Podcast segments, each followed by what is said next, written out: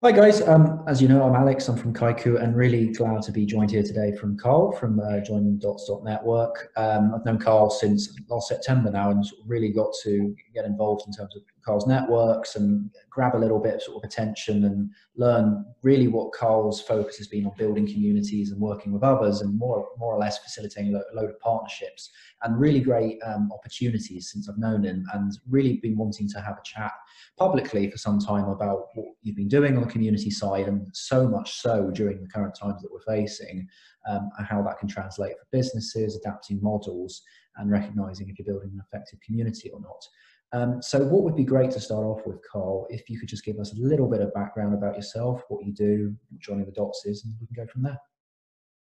Brilliant. Yeah, thanks a lot for that, Alex. Amazing how time time goes. It, like it, it, was a different world when we first met. I mean, we were still having a Zoom call, but uh, you know, we I think the path ahead looked a little bit more uh, straightforward than than the, the, jumping about that we're all doing now. But um, it's great to, to, to be invited on this. And yeah, we, we, we connected. Actually, it's interesting how we even connected. I that's an example of how you know these these circles around circles of everybody's networks are now they flow very very easily and, and, and, nicely and then i think i've just formalized that actually um, because i've always been someone who's been a connector and a you know a, a dot joiner. I call my network joining the dots for a reason. Um, so you know we we knew uh, the guys at sage city and i was already I think one of the things has always been, you know, this this idea of I've my background's always been with pioneering entrepreneurs, you know, people who like to live at that sort of cutting edge of things, creating kind of new new versions of things that make the old versions look obsolete and so on. So, so Thomas said City put us together, thought we were kindred spirits, and then true enough, when we spoke, I think one of the, the fascinating things about you and I was that we understood that we were already building networks but actually, one of the things that I found very interesting in, in my past with blockchain as well is some of the power is in the, you know that great word interoperability.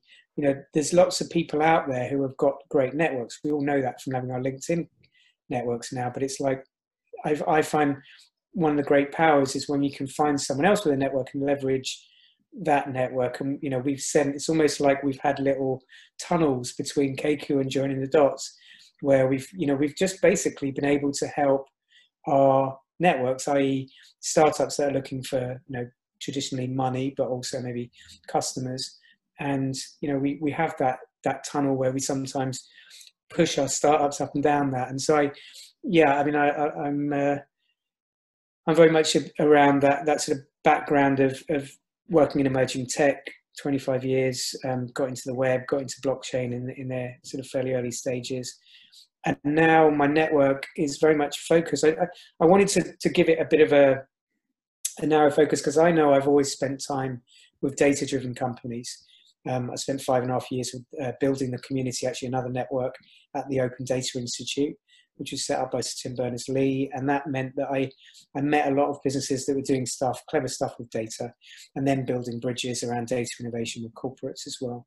So that was one big network that I kind of built. And then, you know, when you've been around 20 years and doing sales, you meet a lot of people and you always kind of, you know, click with certain, certain, you know, pioneers. So, so within my network, it's data, but also, you know, AI, fintech, blockchain, and what I call nature tech, which is, I've already got a bit of an agriculture cluster, so ag tech, but also you know where's the technology that's in harmony with nature the technology that's based on the principles of nature um, as well as clean tech and energy tech. And actually when when me and a guy uh, who became a new you know a new uh, I don't want to use the word comrade, but you know, a new like-minded entrepreneur.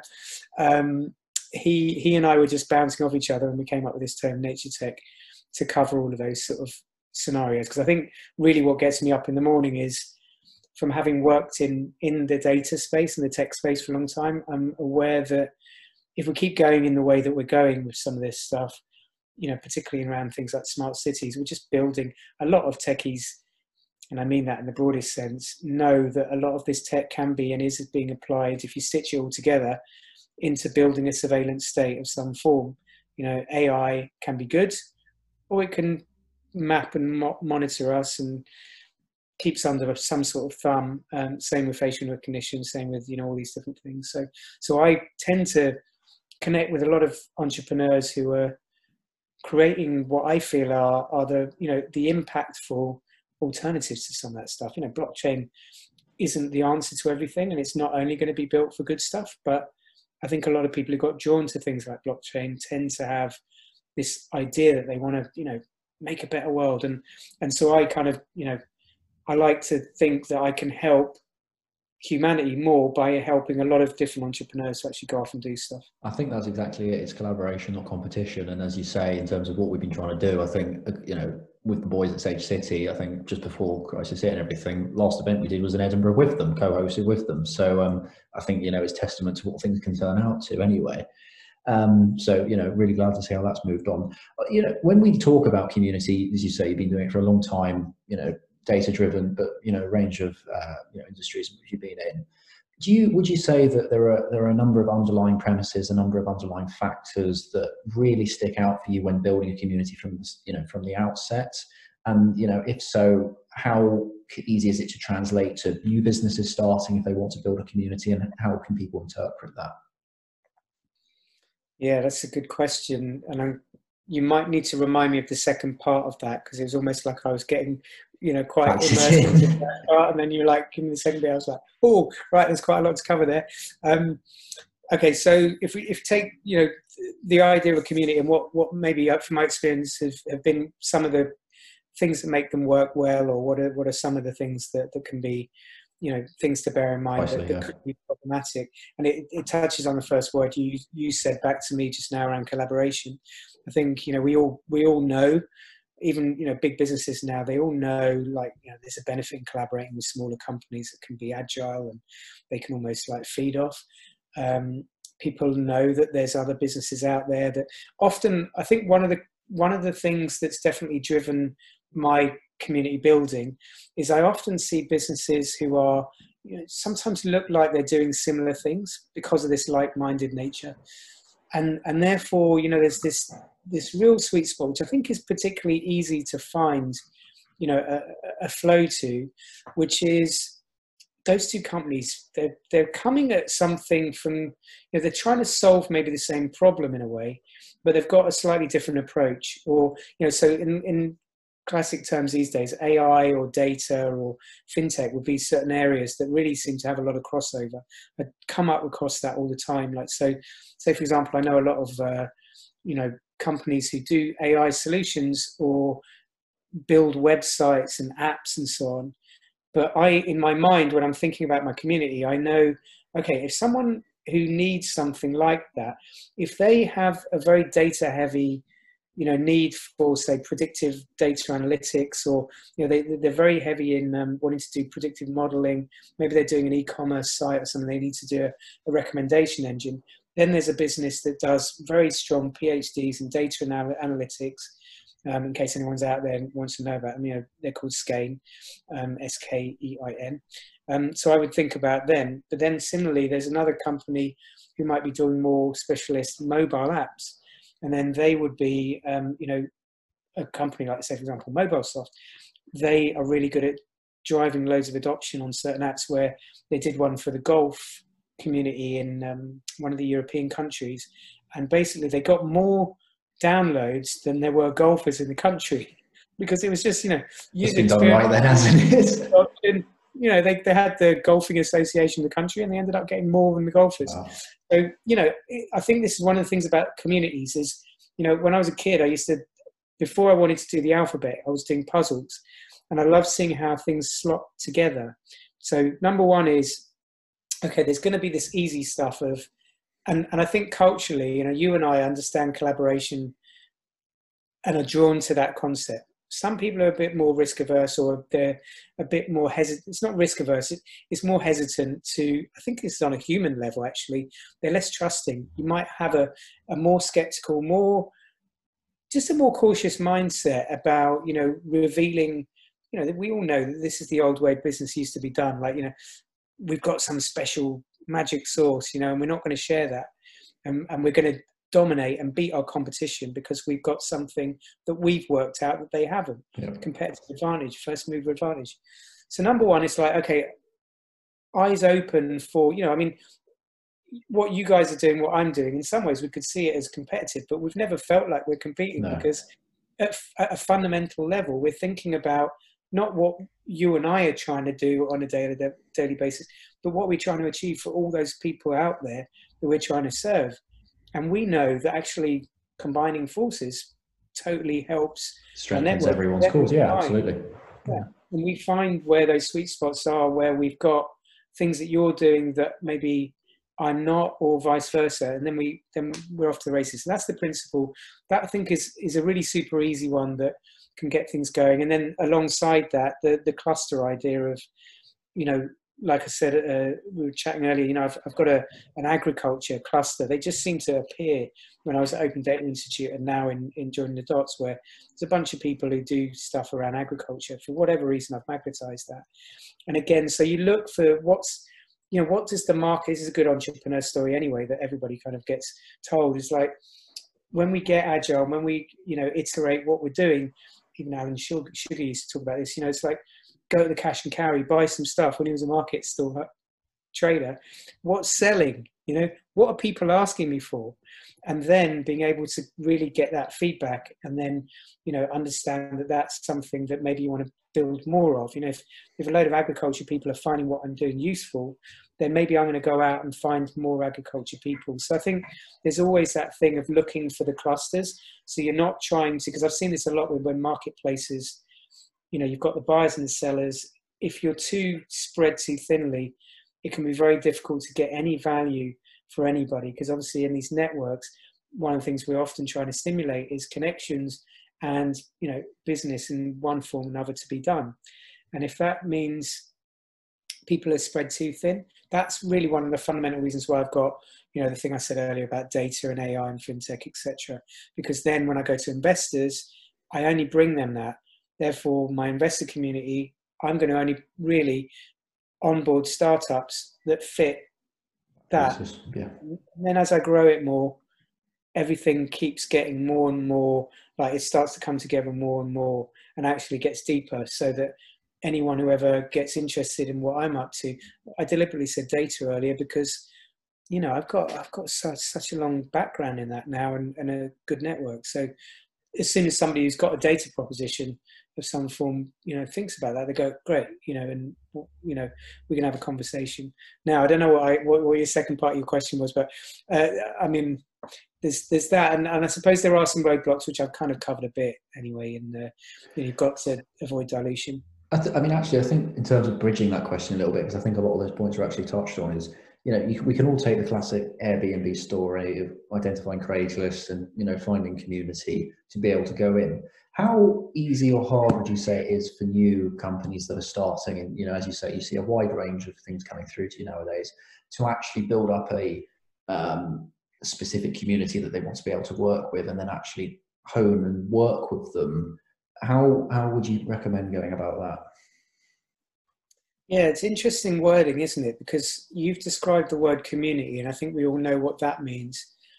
And the, the second thought that popped into my head when you said that was okay how different is that to you know in classic sales terms a pipeline which is effectively a community of sorts mm. it's a grouping of companies now they obviously what you're saying is a community that then has some interconnectedness around it itself rather than a pipeline which generally doesn't speak to each other. So obviously what you're talking about is something which they can nurture where there's an evident benefit in people that they know, you know, the, the kind of peer-to-peer knowledge sharing and mastermind, hive mind. How easy is it? I mean, obviously the first thing that comes to my mind is, well, not obviously, but you know, we've always I think particularly when we, you know, you and I both speak to a lot of founders who are busy, right? You know, uh, so much to juggle. So I think there's always this this ideal sweet spot of if a founder can do as much as possible that is their core stuff, you know, particularly when they're a founder, you know, it's like the real strategizing and the vision thinking and so on. and and leverage things that are other people already specialized in building.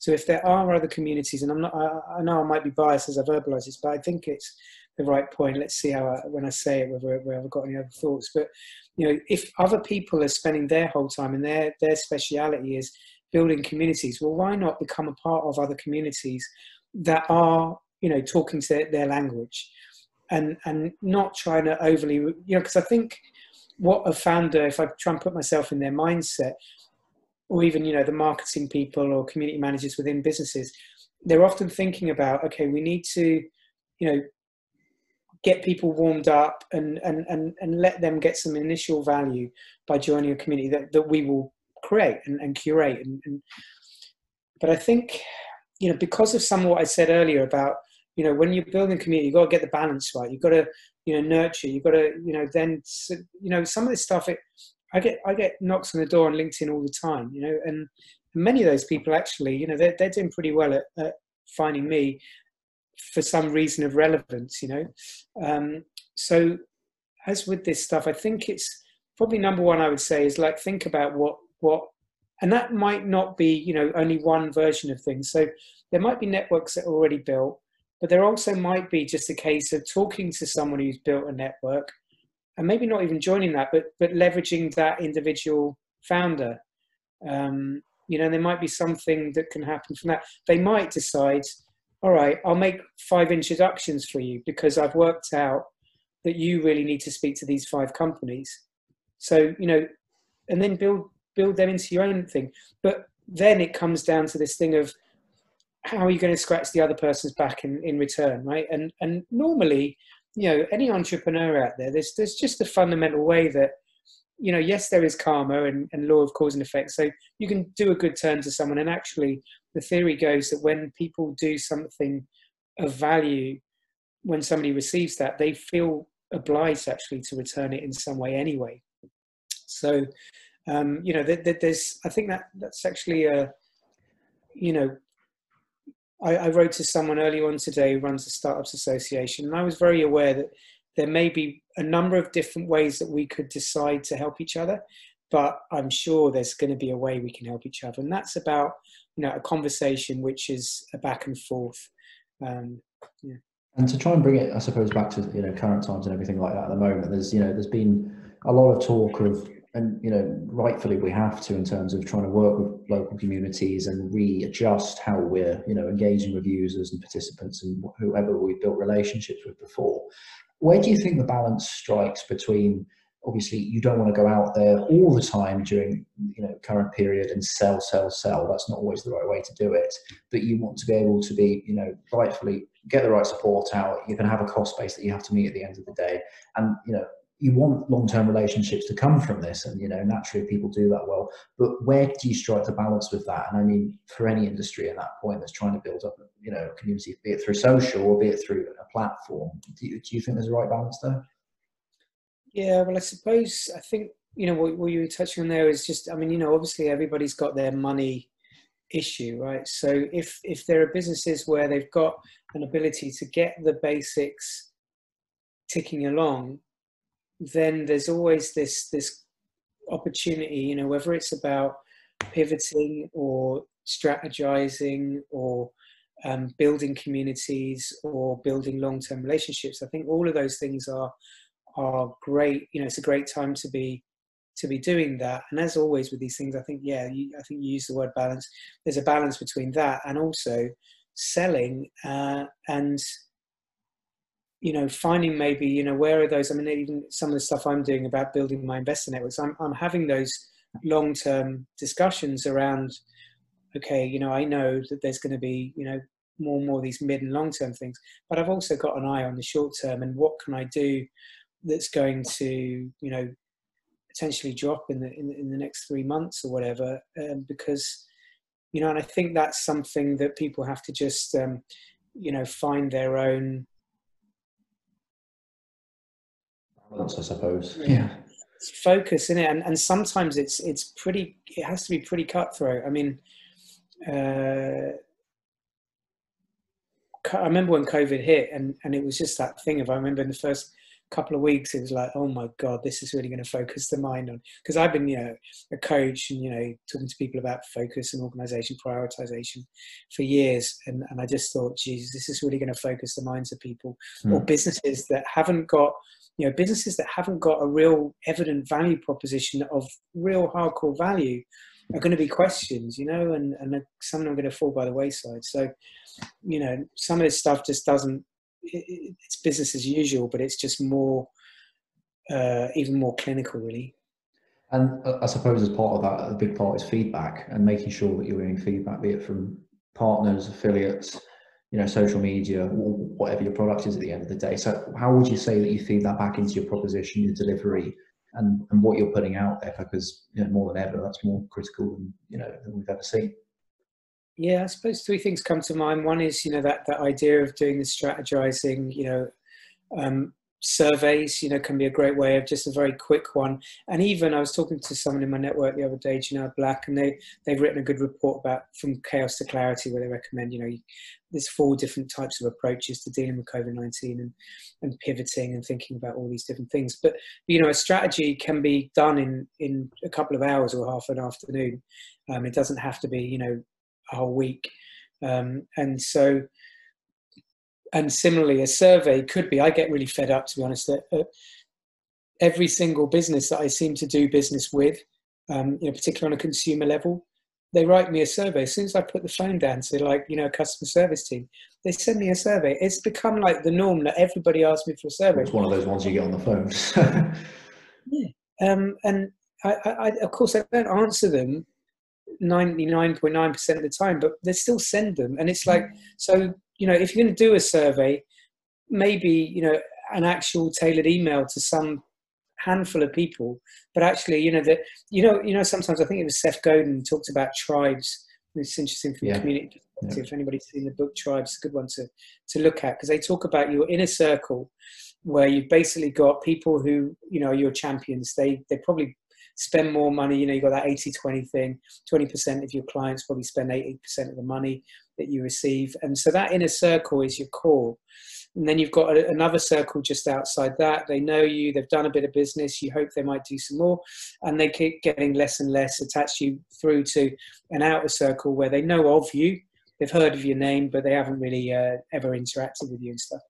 So how do you get people magnetized into more and more of that in, inner circle? And, and so actually, if you already know there's five people in your inner circle and there's 10 people in your second tier, then what about if you wrote to, you know, you actually crafted a different email for your five and a different email for your 10 and you decided i'm not going to write to everybody else or maybe you send a different type of survey to the, the wider community but you keep it really short um, but obviously with an email it doesn't feel like it's a survey.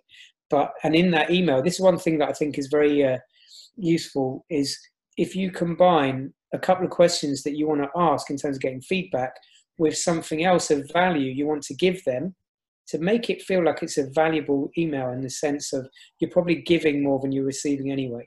So maybe there's a link that you know that would be of interest to that person yeah. or maybe there's something else you know so so what you want to get to is a point where every time that somebody sees your emails in their inbox, they actually look forward to receiving them because it's like, oh, I wonder what he's going to share today. I love his emails, you know, rather than, please, I really want to, you know, in COVID 19, we're very careful about our customers. As we keep getting from supermarkets. Yeah. Oh Jesus, you and everybody else, mate. I've got I've got my business to run. See you later, you know. I suppose on that though, are there any simple tools, you know, really simple ones, even be in terms of tracking or engagement that you use or you'd recommend for people to be able to, you know, work, you know, realize those opportunities and realize where the engagement lies? Well, I mean, you know, doing a survey. I mean, I've just used the old survey. As basic as that, yeah. As basic as that, uh, and I'm a bit. I do use, you know, I have kept up with the modern world, and I do use different tools. But you know, I, am a bit of a fan still of email, just because um, it's. So you and I both. It's all right. yeah, no, I mean, I think you know one of the things I'm aware of is you know if you look at people say, for example, who, particularly in like you know big companies, when the CEOs or senior people, because one of the things I do is like you know I mean I use LinkedIn a lot, um, but one of the things I'll do is if I want to write, say I'm doing a cold bit of, uh, you know, writing to somebody in, in, terms of sales activity, or could be used for other things as well. Um, I'll often just spend that little bit of time. Okay, maybe I've found the person on LinkedIn, but rather than sending them a little message on LinkedIn, I might do that, but I wouldn't do an email. Um, I think email's horrible. Um, but I would just spend a little bit of time trying to do a bit of detective work to work out what their email is, um, and then write them an email because a lot of people who get to senior positions in big companies, they know how to manage their inbox. They just do, right? And um, so, and actually, a lot of salespeople and a lot of startups, I think they they prefer. Sometimes people go for the the quickest, fastest route, and you know, LinkedIn does work as well. I know that a quick, punchy message, as long as that punchy message is really to the point and it's genuinely a good idea, like that can work. I'm not kicking that because I, I use that but you know, a, a three line email on on three line email um, using a, a, point that demonstrates some properly researched yeah. research, you know, and, and and just I think rather than tools, there's another little tip that I picked up from someone on social media a while back, which I always have a bit of an eye on, which is an interesting one because it's actually a big point about sales and how we go out into the world in general. It's the use of the word I. So if you look at emails that people, any, I encourage anybody who's listening to this, when you receive any emails now, just analyze how many times people use the word I when they're writing to you. Now, of course, you know, you know, we all kind of have a certain level of etiquette, right? So we might start an email saying, I hope you're well in, t- in these crazy times, or I, you know, I hope your family are doing okay, or I hope you, you know, you, you, you had a good holiday, or whatever that's the first time that they say I. But there's a bit of a debate as to whether you should or shouldn't do that. But one of the points is if you look at some of the other ones, this is what people do in general when when they're doing uh, you know slides or whatever. Is people people want to talk about their business, so they come from the perspective of their business. So if you there'll be the name of their business rather than the name of the person they're writing to's business if you if you receive an email and the first word is the name of your own business subliminally and this is done on a very subconscious subtle level but it, it really makes a difference apparently. If you scan over an email and it's got i i i you're going to see that in one way. If it, if it says company name if it refers i often put you know if i know that they say for example they've spoken at an event and they did a talk with a particular topic as the title. I might put that title as the subject of the email. And I know that that will it'll straight away make a connection with their brain, like their neural network, because they'll they'll know this guy knows that talk that I did. Therefore, he's not just some random bloke. And you know, so you look for those little levers. Could be a name of something. Could be a name of their product. Even just a simple one is mention their company name company name came up on my radar recently because someone put in a good word about it or it, it looked like it was useful or relevant to X topic or Y. And you know, you just sweeten them up a little bit. You're just demonstrating, do you know what? You're the person I'm interested in, not me. Yeah. Um, so I think that's just probably a rather than roll out some other survey tool, which um, or you know other engagement tool. I think those are the kind of little things to look for but it's really interesting you say that and i think what that takes me back to is this whole notion of impact and you know what you've been talking about in terms of actually you know the joint event we went to um, the impact the 17 club and you know i think that actually wrapped everything nicely together. I think if, if you've got that sorted and you've, you've done your research and people recognize that you've actually taken a genuine interest that impact comes through. And you know i think that definitely sustains with the communities and with the conversations that you're going to have was there i mean in terms of everything we've looked over i think you know there's a really good process there that we've looked through in terms of building up that community identifying it and you know trying to get through these times and you know into the, into the future once we get beyond this. But is there anything else in terms of impact that you'd say you know i think it's really good that we've said we recognize that through research but beyond that how we come across and how we don't become too overbearing and how we become remembered? Yeah that's good because I, I, think uh, you mentioned that and i didn't quite answer that that piece um, about yeah, just how not to be overbearing. Um, well, yeah, I mean, some of it is just really, you know, it's this empathy thing. You know, what is in the minds of the, the people we're talking to and, and how can we how can we help genuinely you know when we think through you know strategizing in one way can be about the messaging obviously of of how do i think if we're really um, genuine in our intentions okay how do we i mean just even in our big vision of what what we're trying to achieve you know like what what we're trying to do and then you know if we're operating in a certain space we know that we could you know if we can go and think through you know what is the value I could bring to this company?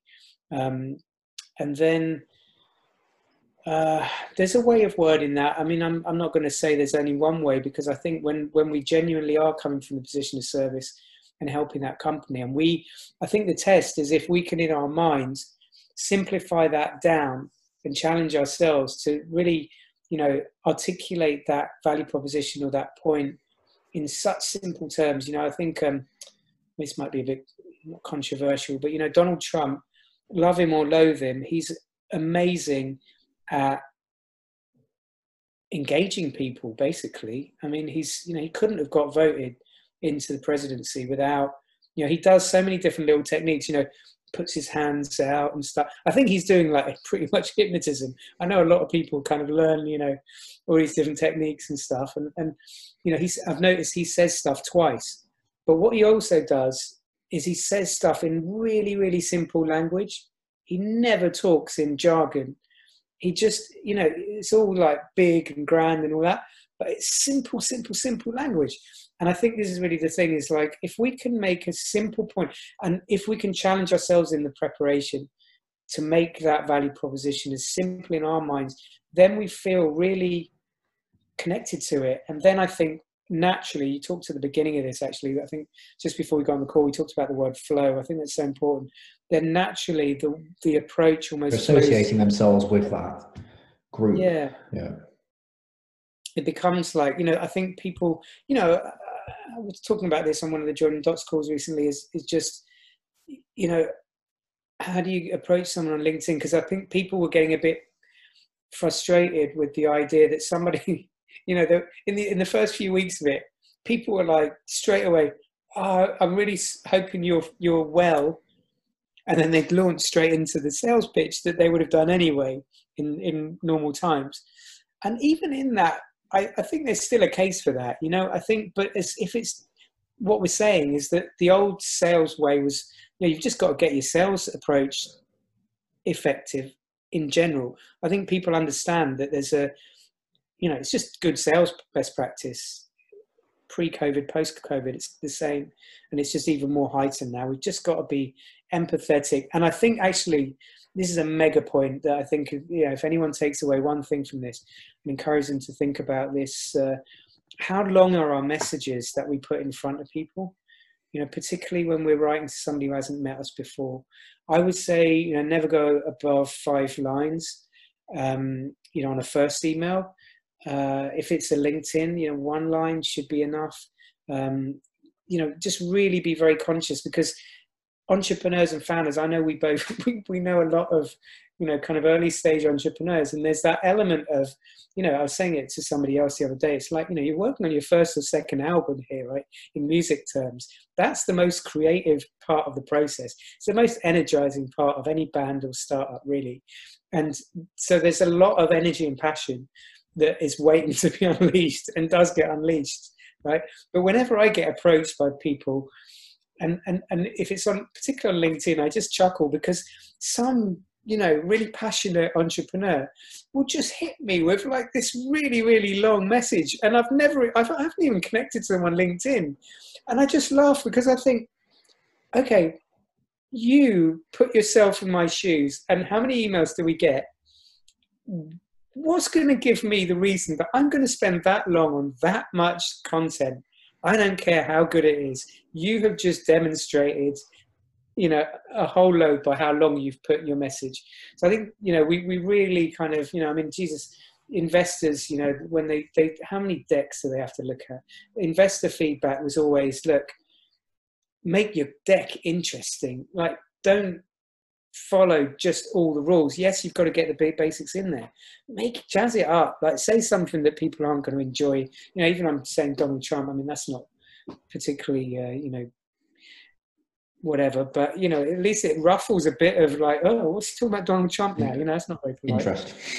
I think that's impact. But uh, Carl, that's great. Really, really do appreciate that. I think we've gone, we've covered a lot. so, yeah. and that's what we want people to get out of this. So, um, but really enjoyed that. So, thank you so much for coming on. If anyone wants to find out any more details, it's is it joining the dot, dot network? Is that it?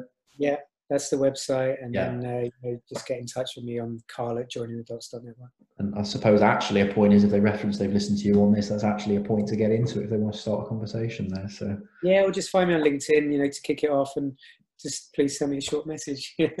Perfect. Likewise, and if anyone wants to find any more details out about Kaiku, it's k a i k u dot co.